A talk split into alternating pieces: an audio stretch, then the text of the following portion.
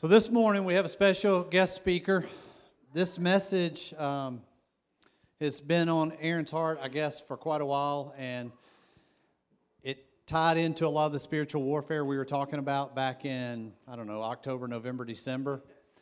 And then some things hit in our world that made things crazy. But I think the message he has for us, even though it's evolved a little bit, ties in today more than ever. Um, so, Aaron, I'm just going to go ahead and turn it over to you. So the people in front of me, I thought Mindy was saying something. Good morning. Holy cow, that is loud. You might want to bring me down. I'm a lot louder than Jason. There we go. That's better. I'm going to go ahead and start out by saying this is not my normal kind of message that I've done before. Um, there's a lot of stuff here. I'm going to be going through a lot of scripture. So if you have something to write these down, um, I didn't get a chance to get them on the screen. We, I forgot we had a wedding to go to yesterday. So I drove to and from Georgia yesterday. Didn't get a chance to get all that in there. Plus, I've had all kinds of electronic issues. Another thing, this may go long. I'm going to come to a place when the Holy Spirit tells me you might want to stop here. I'm just going to stop. I don't really have a way to land the plane in the middle. So, like I said, keep notes. Otherwise, you're not going to know what I'm talking about when I come back. So, I'm going to start off by talking about seasons. And I think that's something extremely important that us as Christians need to understand is that everything happens in seasons. We have seasons just like we have, you know, in our atmosphere. We have winter, summer, spring. We have spiritual seasons. In Luke chapter 4, it talks about how the devil tempted Jesus. Jesus responded in the word, and it said the devil left him for a season. It doesn't mean he gave up, he came back. He left him for a season, a small period of time. We have to understand that we're going to have moments of a lot of blessings coming in. Everything looks good, everything's going well.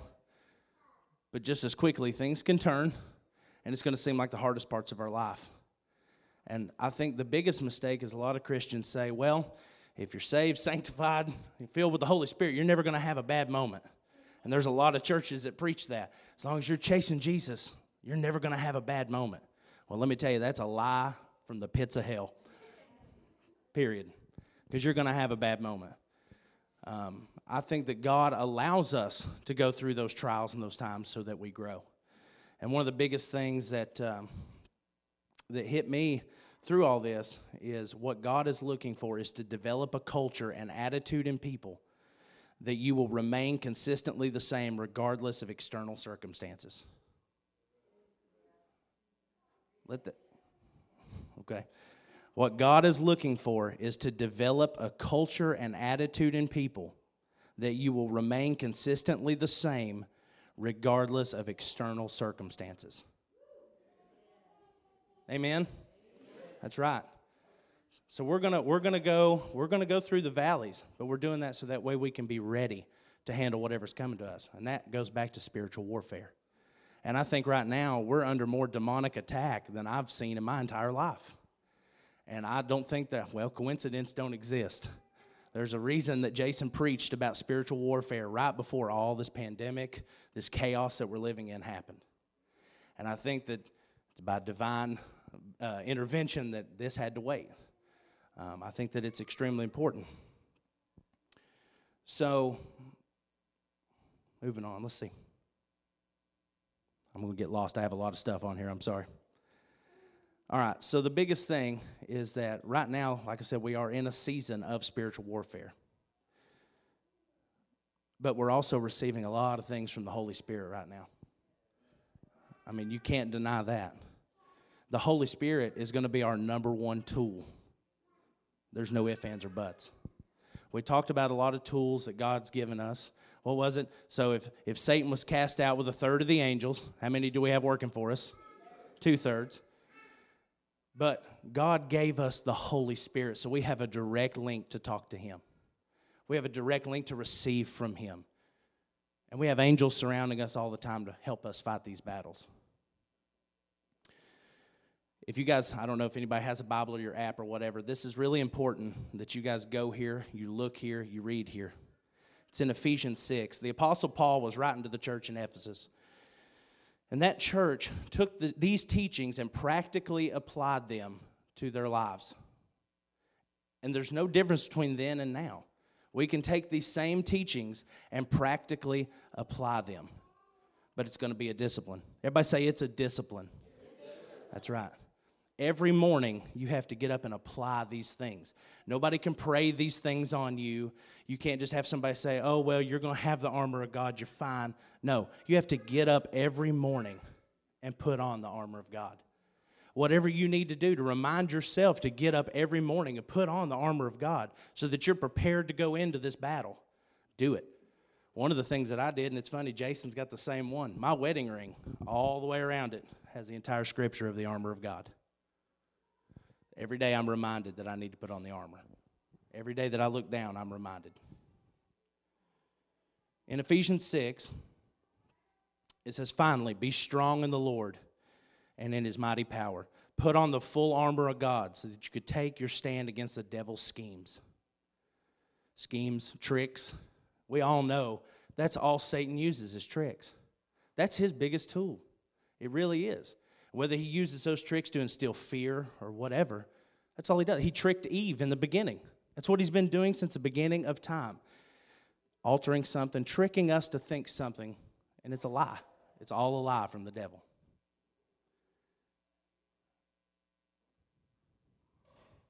In 2 Corinthians, it says that we ought not be ignorant of Satan's devices. It says that we should know the tricks that Satan's going to use and we know his tricks. They're fear. They're all these things that we've went through all through the spiritual warfare talks. We want to put on the whole armor of God so that we could stand against these tricks against the devil. It says in uh, verse 12, For we wrestle not against flesh and blood, but against principalities, against powers, against the rulers of the darkness of the world, against spiritual wickedness in high places. You got to understand every single day that you wake up is going to be a wrestling match. And I'm not talking like the WWE gymnastics you see on TV. I'm talking a true blood to blood wrestling match every single day. Every time that we stand on the word and what God says and the power that He has instilled in us through the Holy Spirit, we harbor a major kick in the teeth to the enemy every single day. And understand, though, it says that we are not wrestling against flesh and blood. Jason talked about that.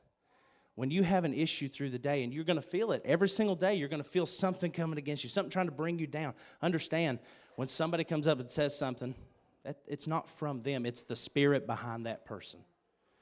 So don't, don't start storing bitterness or anger or strife towards that person. Understand it's the spirit behind that person, and we all know how to fight that.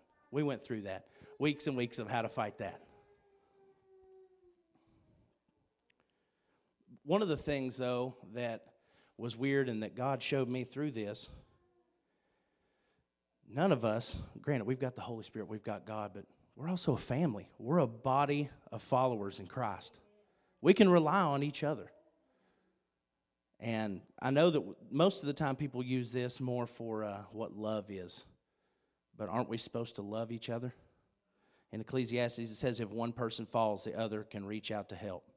A person standing alone can be attacked and defeated, but two can stand back to back and conquer. Three are even better, for a triple braided cord is not easily broken. I don't want anybody, because that's lie number one. Satan's going to make you think you're in this alone, nobody else is going through it. You're the only person has to deal with it. That's not true. I bet whatever you're going through, every single person sitting in here this morning has went through or is going through the exact same thing. So we have to look at something. It's who are we fighting? We talked about this a little. God gave me a little different direction on it. In just this scripture alone, it, it brings up four entities, and it's spelled out principalities, which means rulers, powers, rulers of darkness in the world, spiritual wickedness in high places. And I want to take a look and dive into these things really fast. So, principalities. What is principalities? And the more I researched, the more I found out it means ranked demons.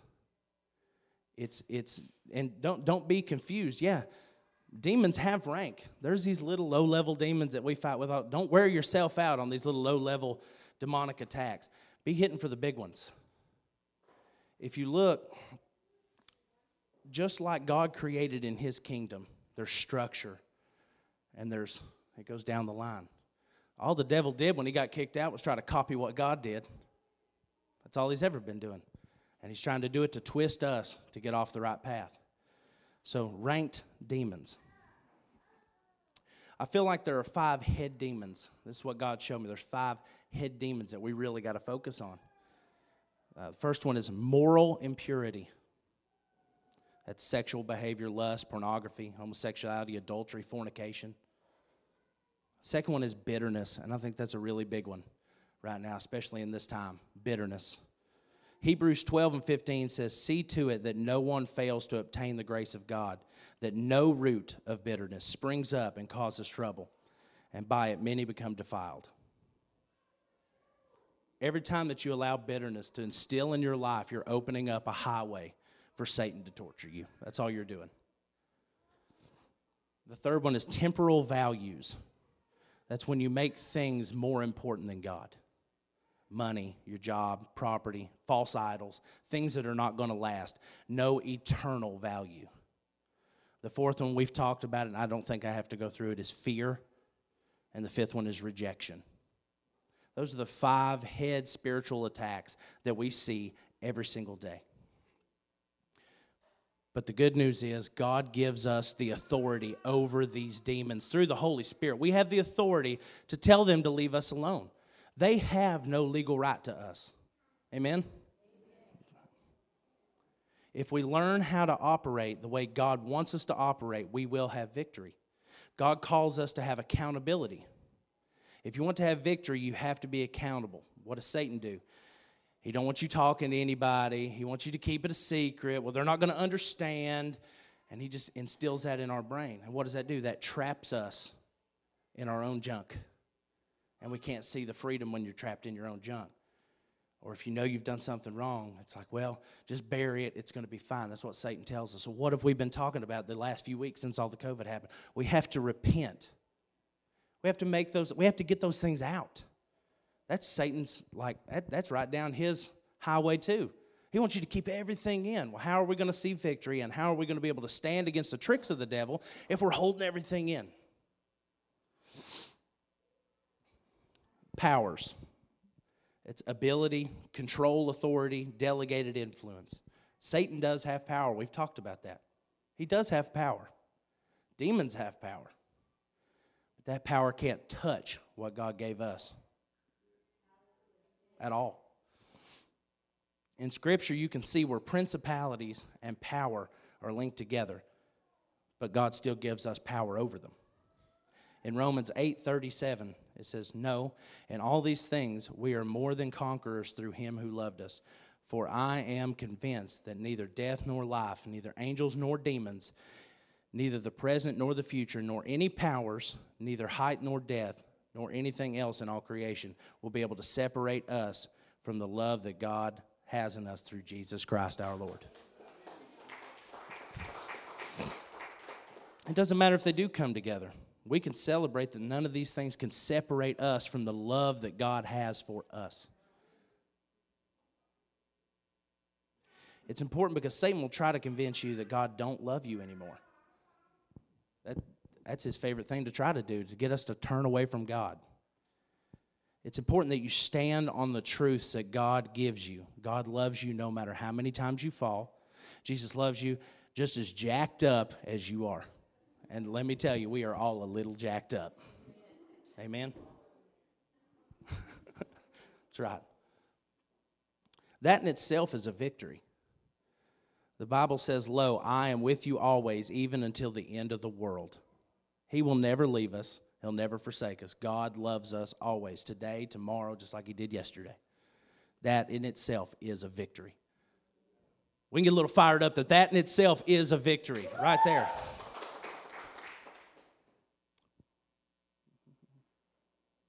I'm, I'm skipping over some things because apparently it's not important.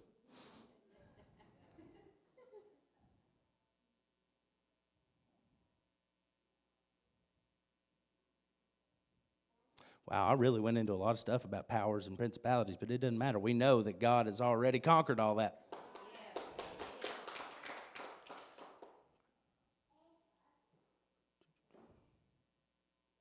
Here we go. Moving on to the next part. Rulers of the darkness, ruling in areas of darkness, absent of light. So, what does the Bible say about darkness? Truth is the light. So, in secrets and in lies is where darkness falls. And that's a huge thing. That was a big eye opening thing right there. That was like a holy cow. So, Satan will try to come in and ruin our lives and rule our lives over secrets, little lies, little white lies, these little things that we do. The devil knows what to come up with, the schemes and plots of every generation. Every age has its areas of darkness, and Satan is the ruler of those areas where there is no light. And that darkness means an absence of truth. And it could be what you're doing versus what a lie the devil's telling you, and you're accepting to live in that lie. James 5 says, Is any sick among you? Let him call for the elders of the church and let them pray over him, anointing him with oil in the name of the Lord. And the prayer of faith shall save the sick, and the Lord shall raise him up. And if he committed sins, they shall be forgiven. Confess your faults one to another. Pray for one another that ye may be healed. The effectual, fervent prayer of a righteous man if we're if we're harboring secrets and we're harboring all these lies to ourselves how in the world are we going to be able to get through this it says to confess your faults because guess what we screw up every day there, there's not a day that goes by that i don't mess up at least two billion times but we have to confess those faults one to another don't be trying to hide something from your brothers and sisters right here, the people who love you the most. And I know that a lot of people, including myself, have went through church hurt where these people have hurt us in some way. But are you going to let Satan rule you to think that it's going to be that way every day, with every person, with every situation? Because if so, he's winning. Talks about a spiritual host of wickedness in heavenly places. That's demonic plots to be hurtful, planned and executed in higher places. Satan's not going to put things in front of you that don't affect you. The ultimate end is to get you off of your path. That's headed, that's, that's in your high places. That's here in the church. That's places that you go to worship God. You don't think Satan's not working in here trying his best to ruin anything that we've had here? Did you guys hear the issues we have with sound this morning? Did you? I mean, come on. No matter what you're going through or where you are, do not be bitter. The devil wants the credit and he wants to upset you. In spiritual warfare, you have to embrace the fact things can't come in your life if God doesn't allow it. While going through the journey, I don't know where I'm going, I don't know how long it's going to take, but one thing I do know is that all things work together for good to those who love God according to his purpose. And that's a big one. It's according to his purpose, not our purpose. And it says that our thoughts are not his thoughts, his ways are not our ways. So we're not going to understand everything that's going on, but we all have to stay and stand in faith that it's according to his purpose. All right, so therefore, put on the full armor of God so that day when the so that when the day of evil comes, you may be able to stand your ground, and after you've done everything, to stand. Stand firm then. When the belt of truth buckled around your waist. So that's the first piece of armor, and that's the belt of truth. And I, in my opinion, I think this is the most important piece of armor. Because I went back and I looked at all kinds of like the Roman armor and all this stuff and times like that, and every piece of their armor attached to their belt. And then every weapon then attached to their belt. So this is a very important piece of the armor is the belt of truth. Scriptures uh, there's you can go on and on and on and trust me, I did. I'm not going to go through all of them. I don't I'm now realizing some of this is from my own personal notes. But there are so many scriptures on truth. John 1 and 14, we got the truth from Jesus. Jesus brought the truth. I'm paraphrasing a lot of these. Jesus brought truth. John 3:21. Truth brings light, darkness must flee. Go read these scriptures, but I'm paraphrasing them all.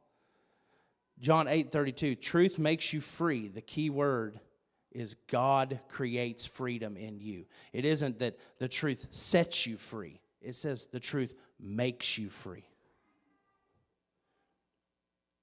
John 8 and 44, the biggest paraphrase of them all Satan has no truth. Zero. John 14 and 17, the world will not easily receive the truth. Don't expect the world to understand the truth God instilled in you. Turning the other cheek, tithing, forgiveness, so on and so forth. People of the world are not going to understand the truths that God has given you. You can, you can explain it to them one time, you could tell them how it goes, but don't beat yourself up when they don't understand why you do what you do. The only way they're going to understand is if they give their life to Christ Jesus. That's the only way. So, what is truth? And what I looked up is unconcealed reality. That is truth, an unconcealed reality. God wants you to live in reality. He wants you to know who you are and what you are and what you're going through. A lot of people will say, well, when you're going through these things, keep your eyes 100% focused on God. You'll get through these things. I disagree with that to a certain extent. I think that you need to embrace the things that are around you every day because that's how you learn, that's how you grow, that's how you move towards God. Keep your eyes fixed on the path and what God's telling you to do, but don't ignore everything that's going on around you because those may be important parts that you're going to need it may be 10 years down the road. An absence of deceit. That's a truth. Declared absolutes. That's the big one. Declared absolutes. There's no gray area. It is 100% the way that it is. That is a truth. And God has absolute truth. The world has situational ethics. That's a big one. The world lives with situational ethics. There are times in the world that we live in that it's condoned that a little white lie is going to save a hurt, or you're going to be able to do this, which is manipulative. God doesn't have little white lies and little manipulations, God has absolute truths. God's truths are non debatable. That's the big one. I think that's a big problem that we see in churches right now is that there are these truths that are laid out in scripture that churches this at this point in time will take that truth and say, "Well, that's going to upset somebody. I'm just going to sit that over here. I'm going to put that right there. We'll come back to that one day, but I'm going to put that right there. We don't have to worry about that right now. That ain't how it works. God's truths are non-debatable. Period. That's right. Woo!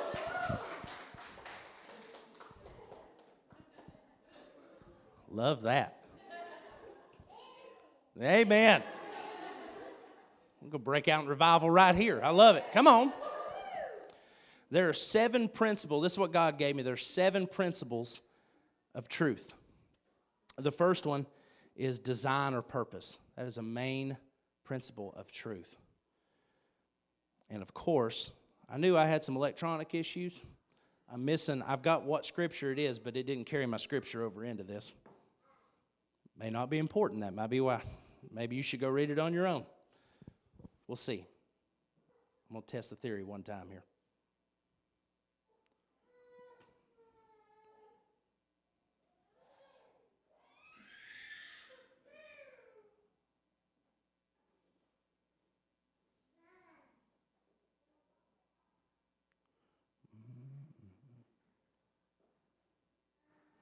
Okay, no, I'm not, because that quit too, so that's a sign. I'm just going to leave that alone.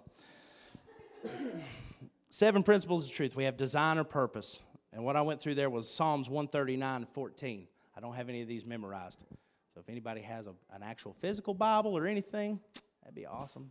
Hey!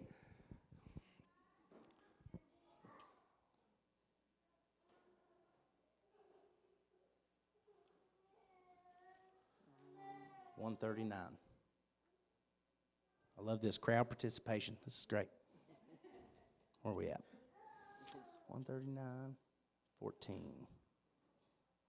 I will praise you, for I am fearfully and wonderfully made. I am fearfully and wonderfully made.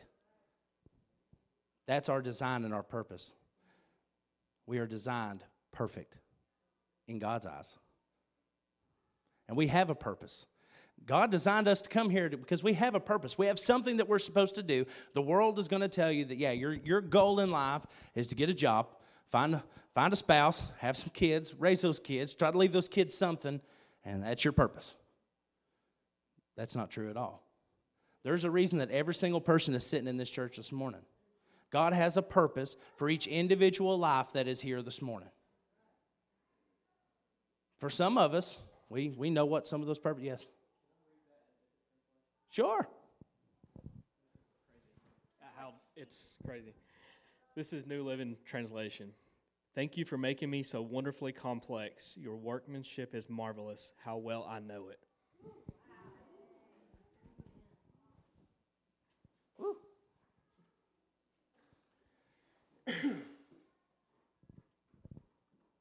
I like that. What was that? NLV? NLT? Perfect.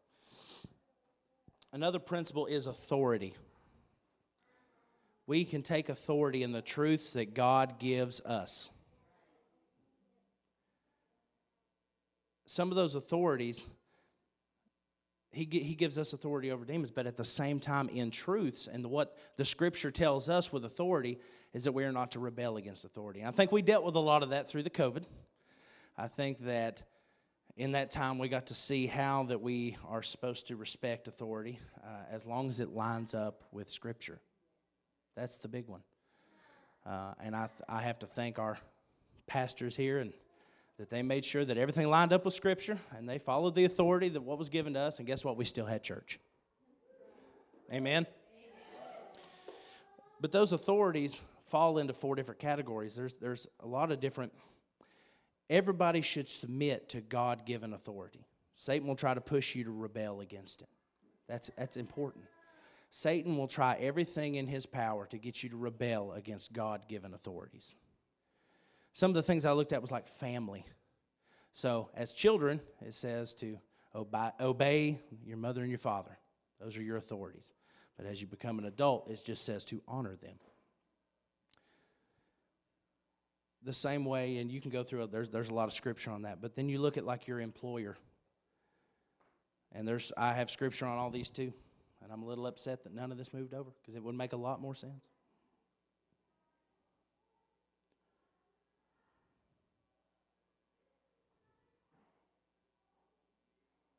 Hey, it's working now. Look at there, look at there. Come on.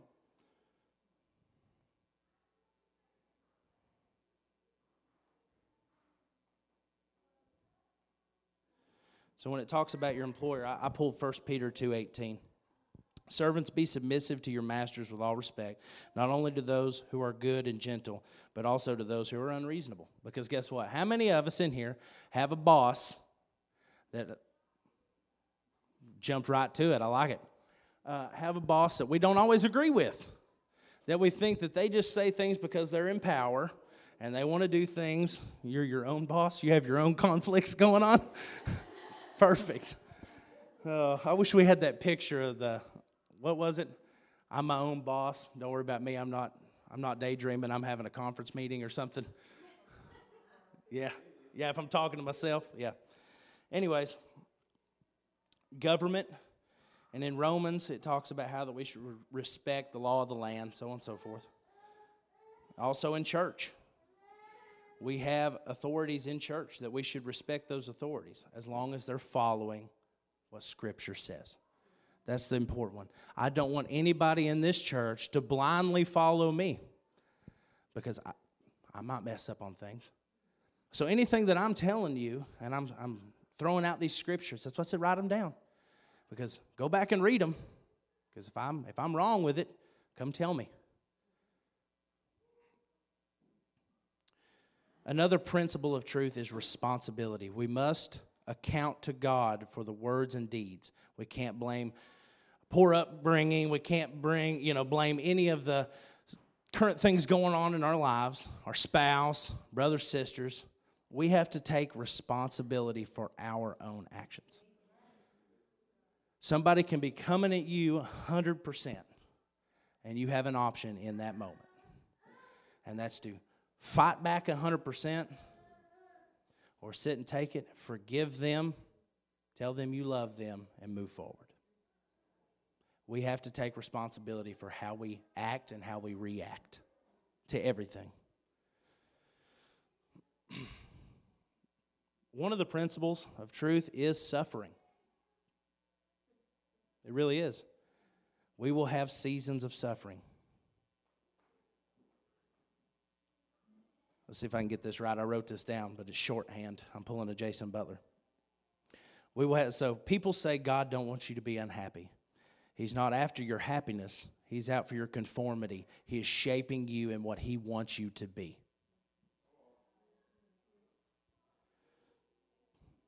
So through suffering, we grow. Through suffering, we learn. I mean, it's the same thing as when you're a little kid and you go up and you touch a hot stove eye. I don't think, I could be wrong, I don't think that every day you're going to walk up and touch that same hot stove eye. You learn from that moment, I don't need to touch that stove eye.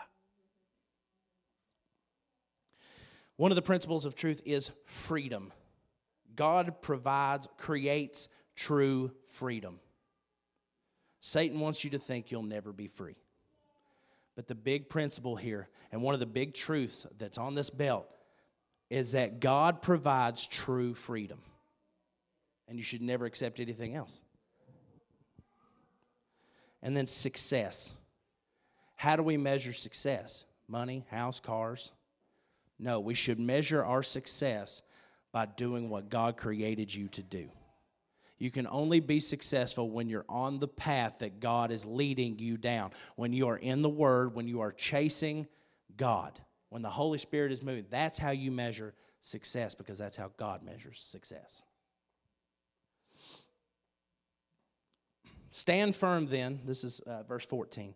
Stand firm then with the belt of truth buckled around your waist, with the breastplate of righteousness in place.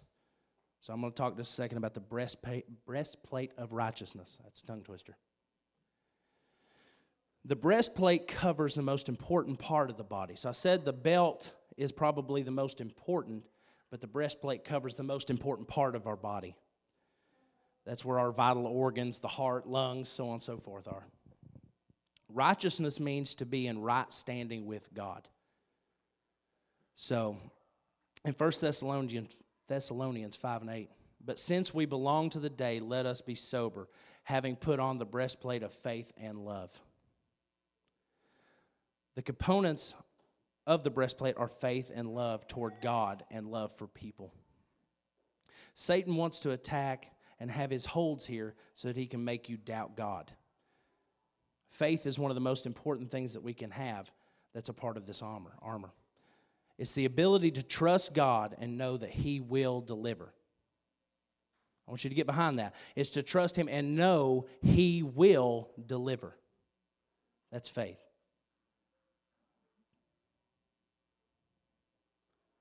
And then love there's two different kinds of love that I, well, there's, I wrote down three different kinds of love actually. There, and I don't know how to pronounce them. They're Greek. And we talked about this when, when Jason went through love. There's, what's the E R O S? How do you pronounce that? Eros, which is selfish love. What can you do for me? That kind of love. Selfish love. There's phileo, is that right? Yeah. That's mutually beneficial kind of love. And then there's agape love, gives no ex- expectation of it being returned. Love is deep and constant benevolence. That's what it says in John 13. The breastplate is to guard us from faith being shaken and hatred from coming in. That's what the breastplate is there for. It, so if we if, if Satan tries to come in and shake and rock your faith, or makes you really, really nice and angry with somebody, he's winning. Because we're not supposed to hold that anger towards other people. And we're always supposed to keep our faith in God. I'm going to move on and see here. The shoes of the gospel of peace. And with your feet fitted with the readiness that comes from the gospel of peace. Gospel is the good news. That's what the gospel is. It's the good news which brings inward peace. Always be prepared to give people inward peace. In Romans 5 1, it says, Peace with God through faith because of your relationship with Jesus Christ. God's peace goes beyond human understanding and cannot be explained. So when you're walking around, and, and I can use an example, I went through some really rough stuff about two years ago, a year ago, year and a half ago, two years, I don't know. I've etched sketched it all out of my brain. I don't even remember when it was. but in this in this hard time, I remember I was sitting with a, uh, um, a friend of mine, and I was happy. I'm, I was my normal self, even though I was going through probably some of the worst hell I've ever went through in my life on earth. And I was sitting. We went. We went out to grab a bite to eat, and people are coming around there. Hey, you know, and I'm like, hey, how's it going? I'm just happy, my normal self, trying to be nice to everybody. And he looked right at me. He said, "How can you be so calm right now with everything going on?" He's like, it's like there's something just hanging over your head, and at any point that rope could break and that thing's gonna cut your head off. How are you so happy? I said, Well, you just don't get it. Because the only way that I can be happy in this time is God. 100% is God. And at that time, and I, I still can't speak to the current times, but that person didn't believe in God at all. They were a full blown atheist. So, no, they didn't understand it. I knew, I knew that I knew that I knew that it was in God's control. So there's no sense in sitting in turmoil and in fear and all these things every day. And at, at, this time, it's about when I met Jason and Wendy, and they were going through what fear is and how Satan's going to try to rule my life. And I was embracing the freedom that God gives me and the peace that He allows me to have. And so whenever I tried to explain it, I'm like, everything's going to be okay. How do you know that? I just know. I just know. I have faith in God that He's got it, it's in His hands, it's under control. They didn't get it. And I spent 45 minutes trying to explain it. But it says in Philippians, God's peace goes beyond human understanding and cannot be explained.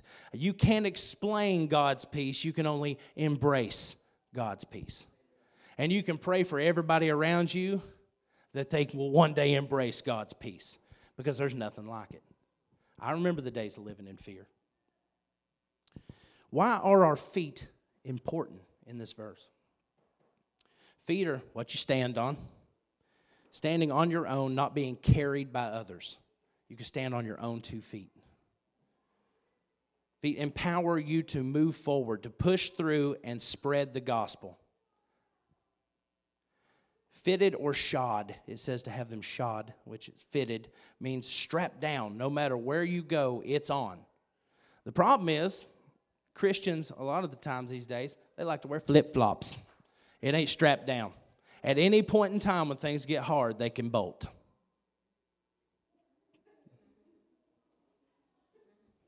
And it says to have them shod. That means tightly fitted. So I think that we all need to kick off the flip flops and tighten them boots down a little. And that's a big one. Readiness. It says that we will be equipped with the readiness, which means equipped, understood, always digging in. With or without your Bible, you know how to share the gospel. That's important. When you're putting on the armor of God, you should be you should have that discipline we talked about that you're in the word every day so that no matter what happens because think about it. What did Satan use against Jesus? He used scripture. He used scripture against Jesus. It didn't work, but he tried. So, what happens when people out and about use scripture against us? Or when Satan tries to twist things against us? If we don't know, or we're not studying, or we're not digging in, how are we going to fight that battle? We should have our feet firmly planted on the rock, which is the Word of God every day.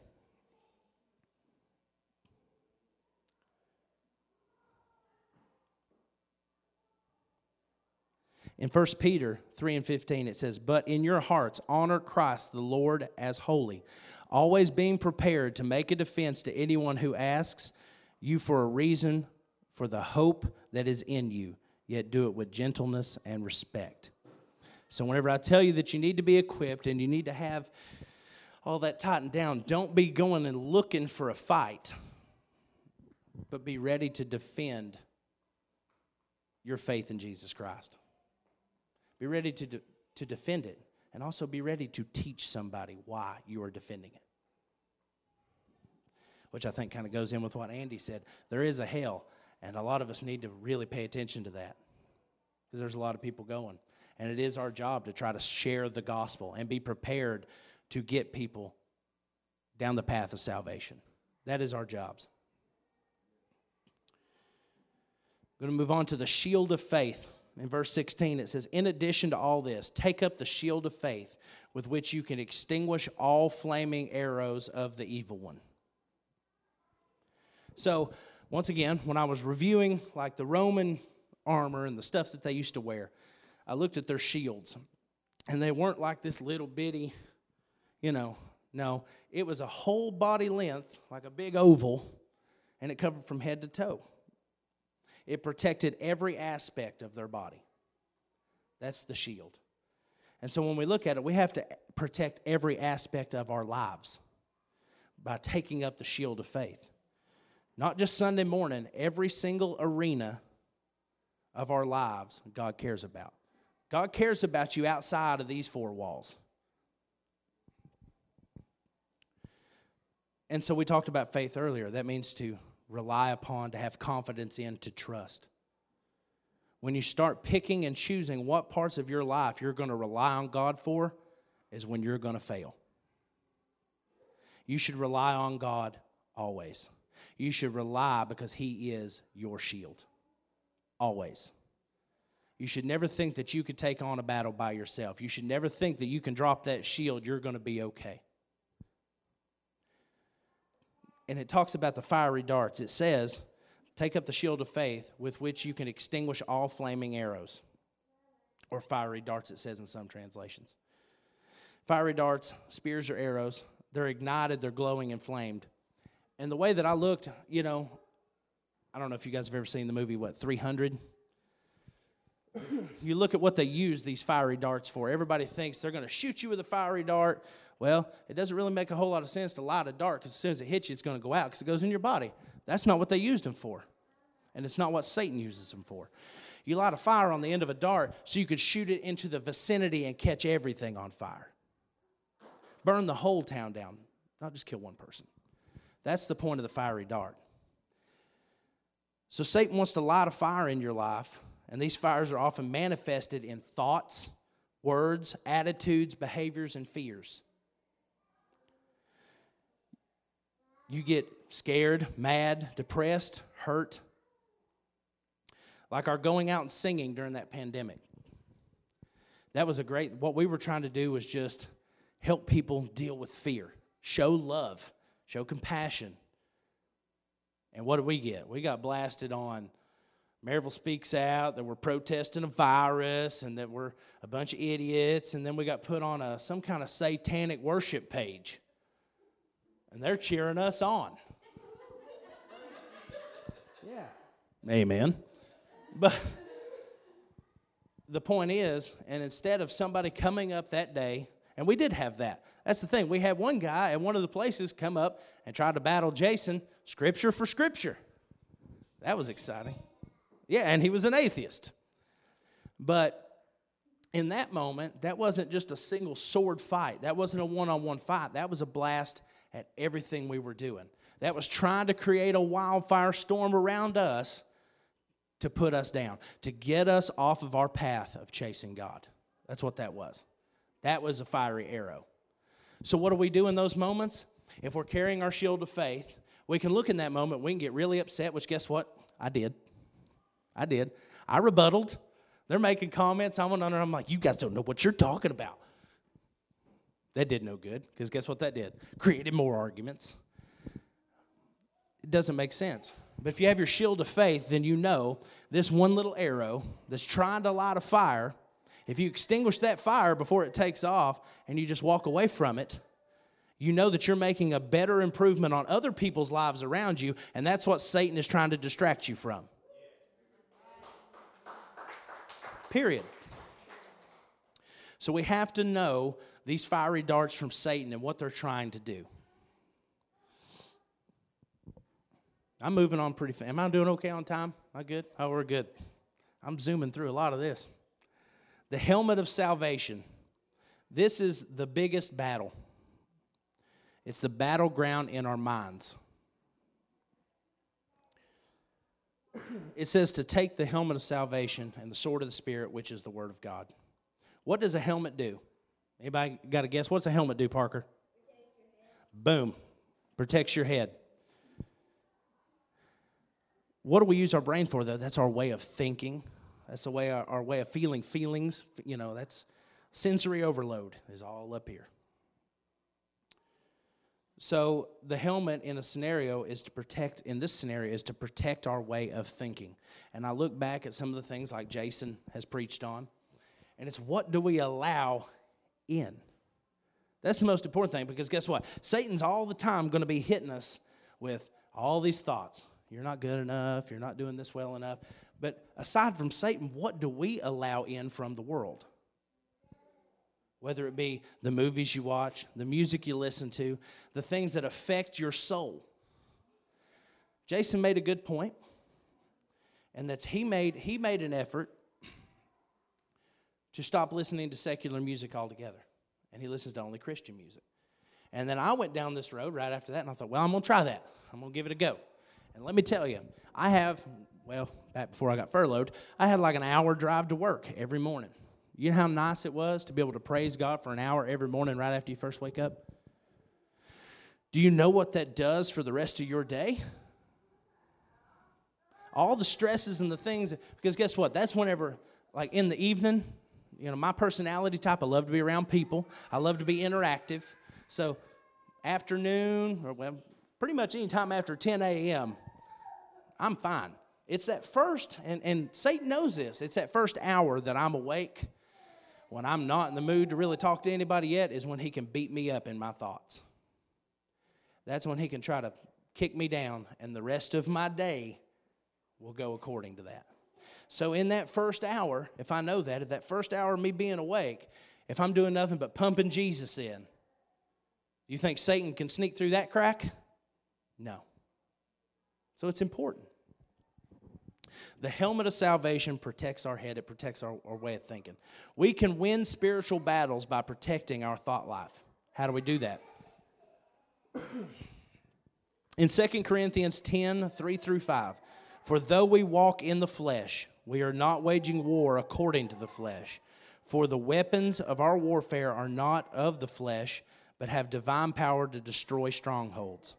We destroy arguments and every lofty opinion raised against the knowledge of God and take every thought captive and obey Christ. That's how we win this war. And Jason's talked about this. Every thought, anything, and it, will become easier. It's, it's a little taxing at first. But every thought that comes into your head, take that captive. Don't just accept it. Anything that somebody tells you or that you start to believe about yourself, you have to stop right in that moment. Grab that thought. Does this line up with Scripture? Does this line exactly? Shoot it down. If it don't line up with Scripture, it don't belong, and it has to go in the name of Jesus. Period. People are going to say, or you're going to have these thoughts about yourself. Well, I'm ugly. No. Line that up with Scripture. You are wonderfully and beautifully made. I'm not good enough. God created you for a purpose. You're here. You are a child of God. Hands down. Take every single thought captive and line it up with Scripture. Do what? That's right. Philippians 4 and 8 says, Finally, brothers, whatever is true, whatever is honorable, whatever is just, whatever is pure, whatever is lovely, whatever is commendable, if there is any excellence, if there is anything worthy of praise, think about these things. That's the thought process we need to have. And you look down, it says, the first one, whatever is true. We went through truth. That's unconcealed. So we don't need to be thinking about what can we put away, what do we need to hide. It's what do I need to get off of my chest? What truth do I need to embrace about myself? If that's your thought process, you're winning. Honorable, meaning noble. So if somebody comes to you, this is the only way I can do it that, that I can think of whenever I was going through this, and they have a little gossip. What's your job? Shut that crazy train down. Don't need no gossip. Don't need no gossip. That's not honorable. To talk about people behind their back, to go around people's back, that's not honorable. So that's not a good thought to have. So what do we do? Exactly what Jeff said. Shut it down. Whatever is just. And we've talked about do we celebrate an injustice? No. If we're thinking about at any moment somebody done me wrong, so now how am I? And as my dad would say, and this is one of the funniest things he ever used to say, I'm gonna get the getter before I get got. That's no way to live right there. I'm going to get the getter before I get got. He used to say that all the time when he'd get all upset. And he, the most of the time he used it in traffic because he would see somebody about to do something dumb and he'd act like an idiot and drive really fast. He's like, mm hmm, they ain't getting around me. I'm going to get to get her before I get got. I don't know. But that stuck with me, and I guess there's a reason for everything that that stuck with me. But it says, whatever is just.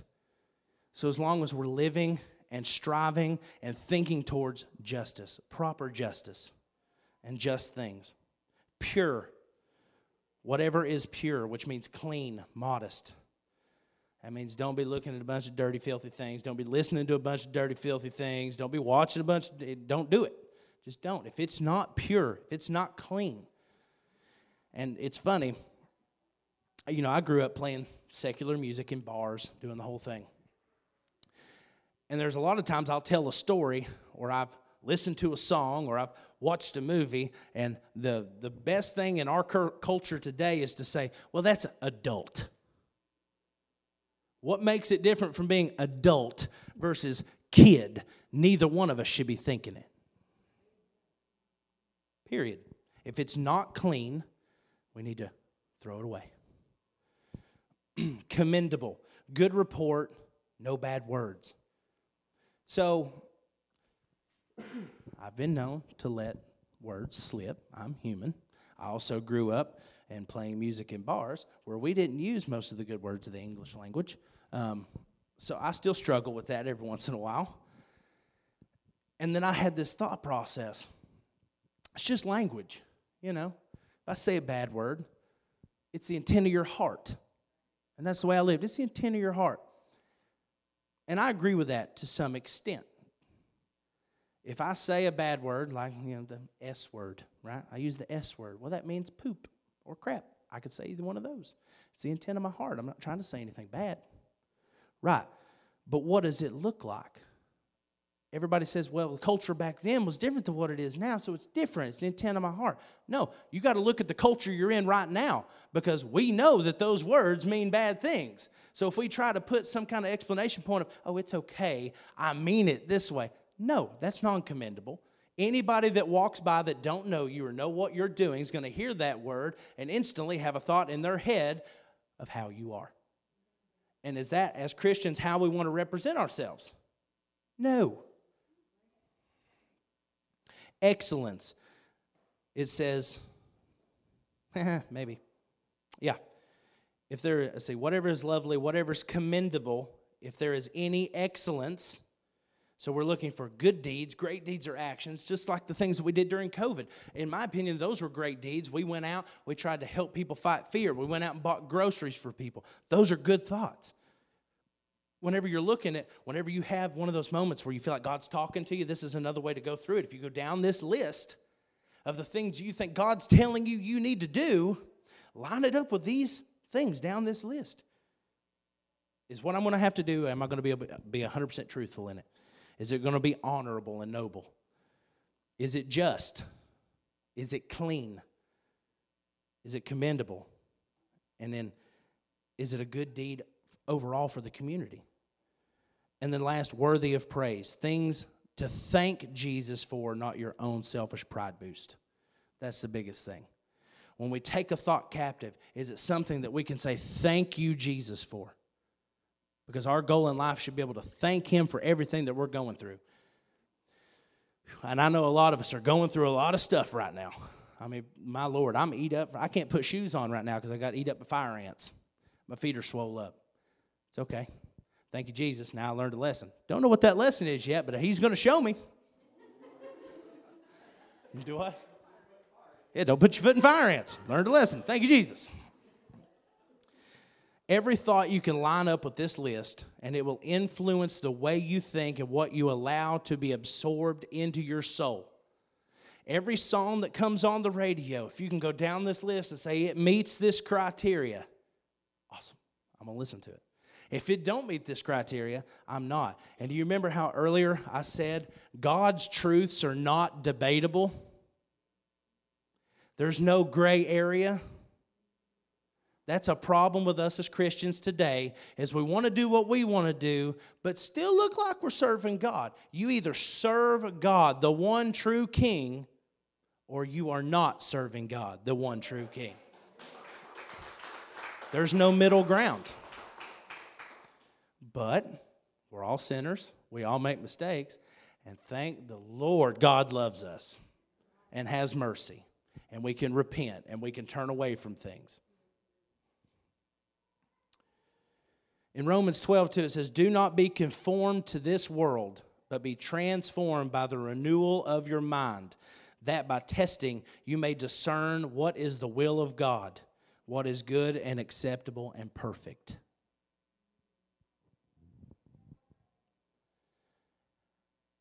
If we're living with our minds stuck in the world, how do we expect to be able to hear from God? That's my question. How are you supposed to discern a situation or to have discernment over somebody if your head is stuck in the world? You can't. There's so much cloudiness, it's not going to work. I'm going to move on. I'm about done, guys, I promise. The sword of the Spirit. Take the helmet of salvation and the sword of the Spirit, which is the Word of God. The sword of the Spirit is the Word of God. What do we use a sword for? That's our main weapon in battle. That's what we take things out with. Nowadays, we use a gun, like Jeff said. But back then, it was a sword or a dagger, whatever. What is the sword of the Spirit? There's two uses of a sword it's a defensive weapon to protect yourself, and it's an offensive weapon to attack the enemy. So, if the sword of the Spirit is the Word of God, what are we supposed to do? We take the Word of God and we can use that as ways to defend ourselves. I already went through all of that. Jesus did the same thing. Satan's smart. Satan's extremely smart. I don't want to discredit him. He tried to use Scripture against Jesus. Jesus battled right back with more and shut him down. So, if this is our sword, if this is how we battle on the spiritual realm, how are we going to battle if we're not digging into the Word? If we're not learning the tools that God has given us? If we're not applying them? Because that's, huh? You have to say them out loud, that's right. So it can be used to, protect yourself and also to attack the enemy. That's how that's where you got to say it out loud. You have to tell Satan to go back to hell where he belongs. Every day, multiple times a day, all day. He don't quit, so neither should you. You should find joy and you should find some kind of power in the fact that you're fighting this battle. And guess what? You've already won. You've got God on your side. As long as you will follow the steps given and you will stay on the path and you will not worry about the world, you've won. That's something to rejoice and be excited about. the Word of God is knowledge. It is so much knowledge. Now, granted, here's the thing you can read this thing front to back 15 times and get more knowledge every single time you read it. You can read the same verse every day for a year and figure out a different way to apply that verse. Period. There are two different kinds of words in the Bible there's the Logos and the, what is it called? The Rhema? Rhema? Rhema. I can't pronounce these things yet. I ain't figured that part out. But the way that I understand it, and somebody can correct me if I'm wrong, because I'm new in all this learning the different kinds of words and what they all mean. But the Logos is written word of God, it's an expression of who God is. That's Jesus was the word wrapped up in human form. He was an expression of God in human form. That's the Logos. Jesus came to show, hello. Jesus came to show us what God looked like. The Rhema is a specific statement or utterance of God when God specifically speaks to you through His Word about a particular thing, and that word becomes alive. It becomes a Rhema word. It's when you read a verse that you've read a hundred times, and then out of nowhere you see something you've never seen before. It's God making that word relative to your life in that moment, giving you insight through His word. That's a Rhema word. That's the way that I understand it. If I'm wrong, somebody can correct me. But the word is so important because it can speak to your life at any given time. You can, like I said, you can read the same verse 15 times, but if you're going through something right now, something that you read a year ago, you can go back and read it again and it's going to apply to that particular moment. That's why this is so important. That's why this is a huge tool. This is how you defeat the enemy is you've got to soak in every single thing that God has said and God directs you to do over and over and over again.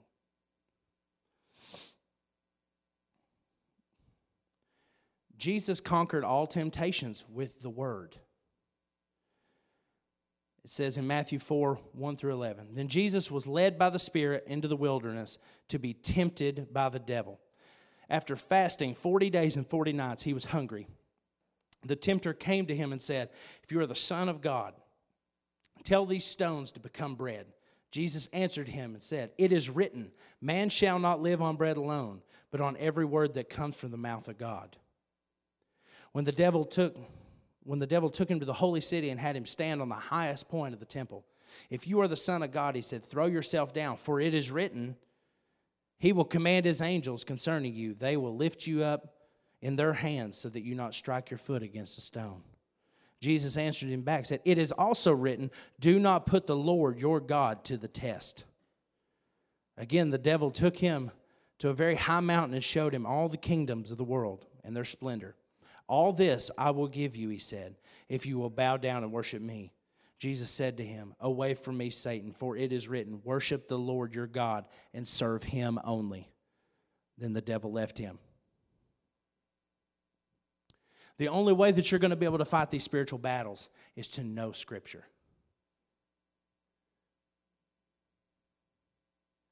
You have to fight them and you have to know them by heart.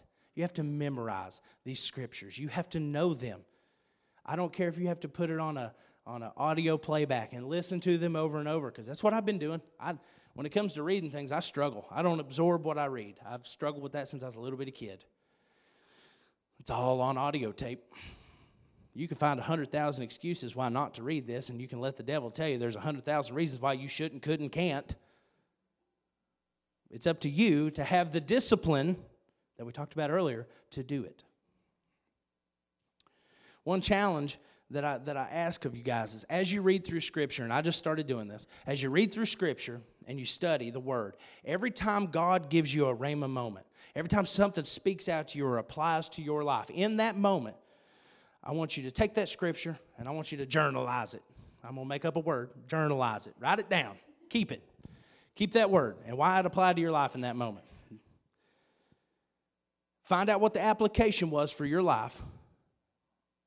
Write it down and keep it. And keep doing it. Keep doing it over and over and over. Every time you find one of these words in the Bible and they speak to you, write it down and how it applies to your life. Because guess what? You may need that tool that you've already discovered in a battle that you're going to have five years from now.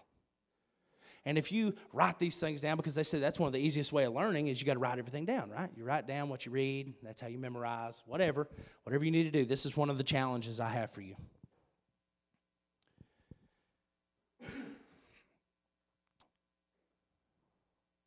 Okay, I'm on the last piece. I promise this is it. I'm on the last piece. I zipped through some of this. Some of it I also realized, like I said, some of this was for me, I think, more for than, than just the congregation. But prayer. It's the last piece. It talks about, uh oh, hold on.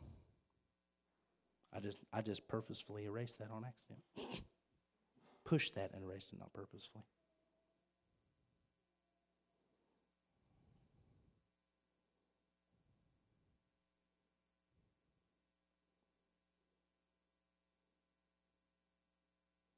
Mm-hmm, mm-hmm. Here we go.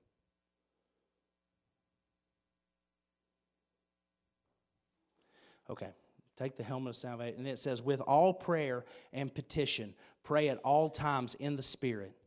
And with this in view, be on alert with all perseverance and petition for all that for all the saints, and pray on, on my behalf that utterance may be given to me in the opening of your mouth to make known with boldness the mystery of the gospel.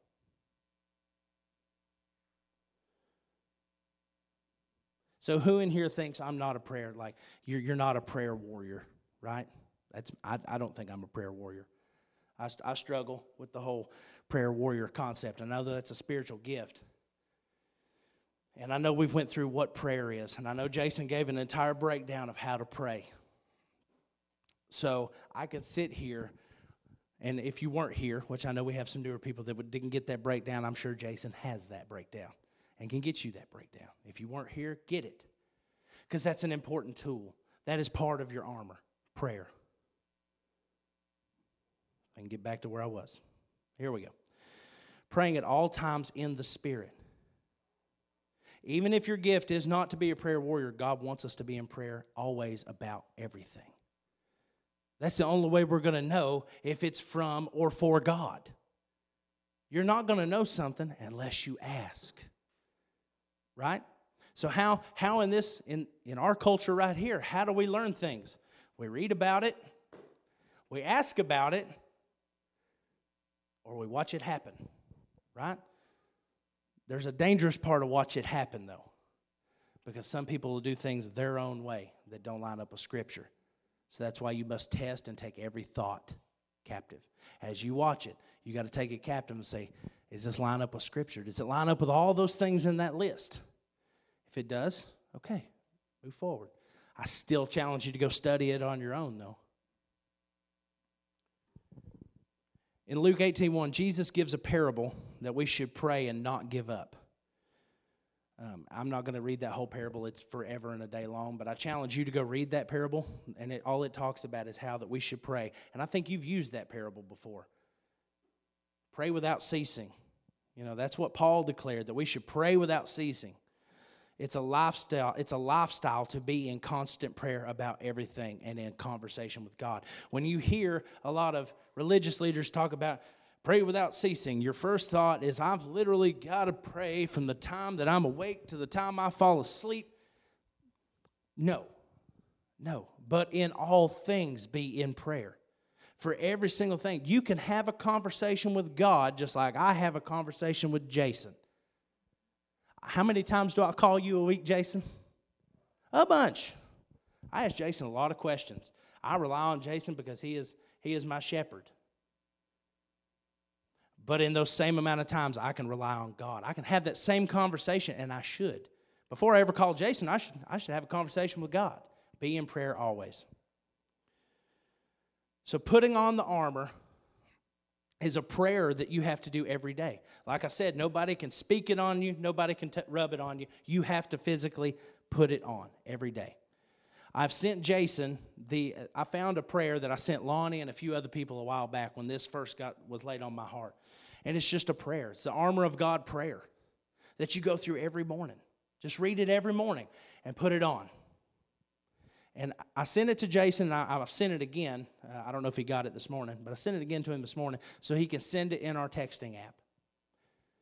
So that way, everybody in the church has that prayer. Every morning, you should put on the armor of God so that we can fight this battle because there is no coincidence that right now we're in one of the most hardcore spiritual battles I've ever lived through. There's no coincidence that we're learning about all these things right before it happens. So get that prayer, read that prayer, read it with your kids, make them say it aloud, read it aloud together. And make it an important lifestyle decision to every day put on the armor of God. There you go, buddy.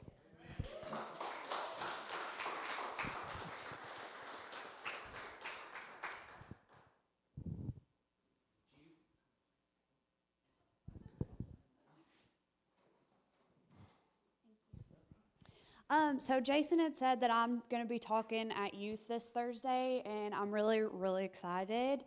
And um, I just wanted to say um, a couple years ago, my sister bought me a book for Christmas, and it's called Uninvited. And for those of you that haven't read it, it's an amazing book. Um, but I kind of tossed it to the side after she got it for me. I didn't really pay much attention to it. And um, it just kind of got swept under the rug, to be quite honest. And about probably three or four weeks ago, um, I found it and I just picked it up and started reading it. And I was like, you know, reading it, I was like, this has some really, really good stuff in it. A lot of stuff about rejection, which is a lot of what I've been dealing with. And I um, still didn't know, like, why I found this book. And um, then Mandy came up to me one Sunday and she was like, hey, do you want to speak to the youth? And before I had the chance to be like, um, really? God was like, yes, you're doing it. And I was like, okay. So I started praying and um, I was like, God, what is it that you want, to, want me to talk about? And he was like, You've been reading this book for the past three weeks. Like, what do you think I want you to talk about? Rejection.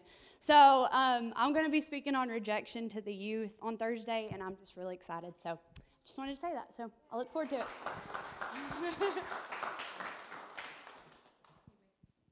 So, um, Wiki has a few scriptures she's going to read and, and just a short word, and then I'm praying and we're done. Okay? We promise.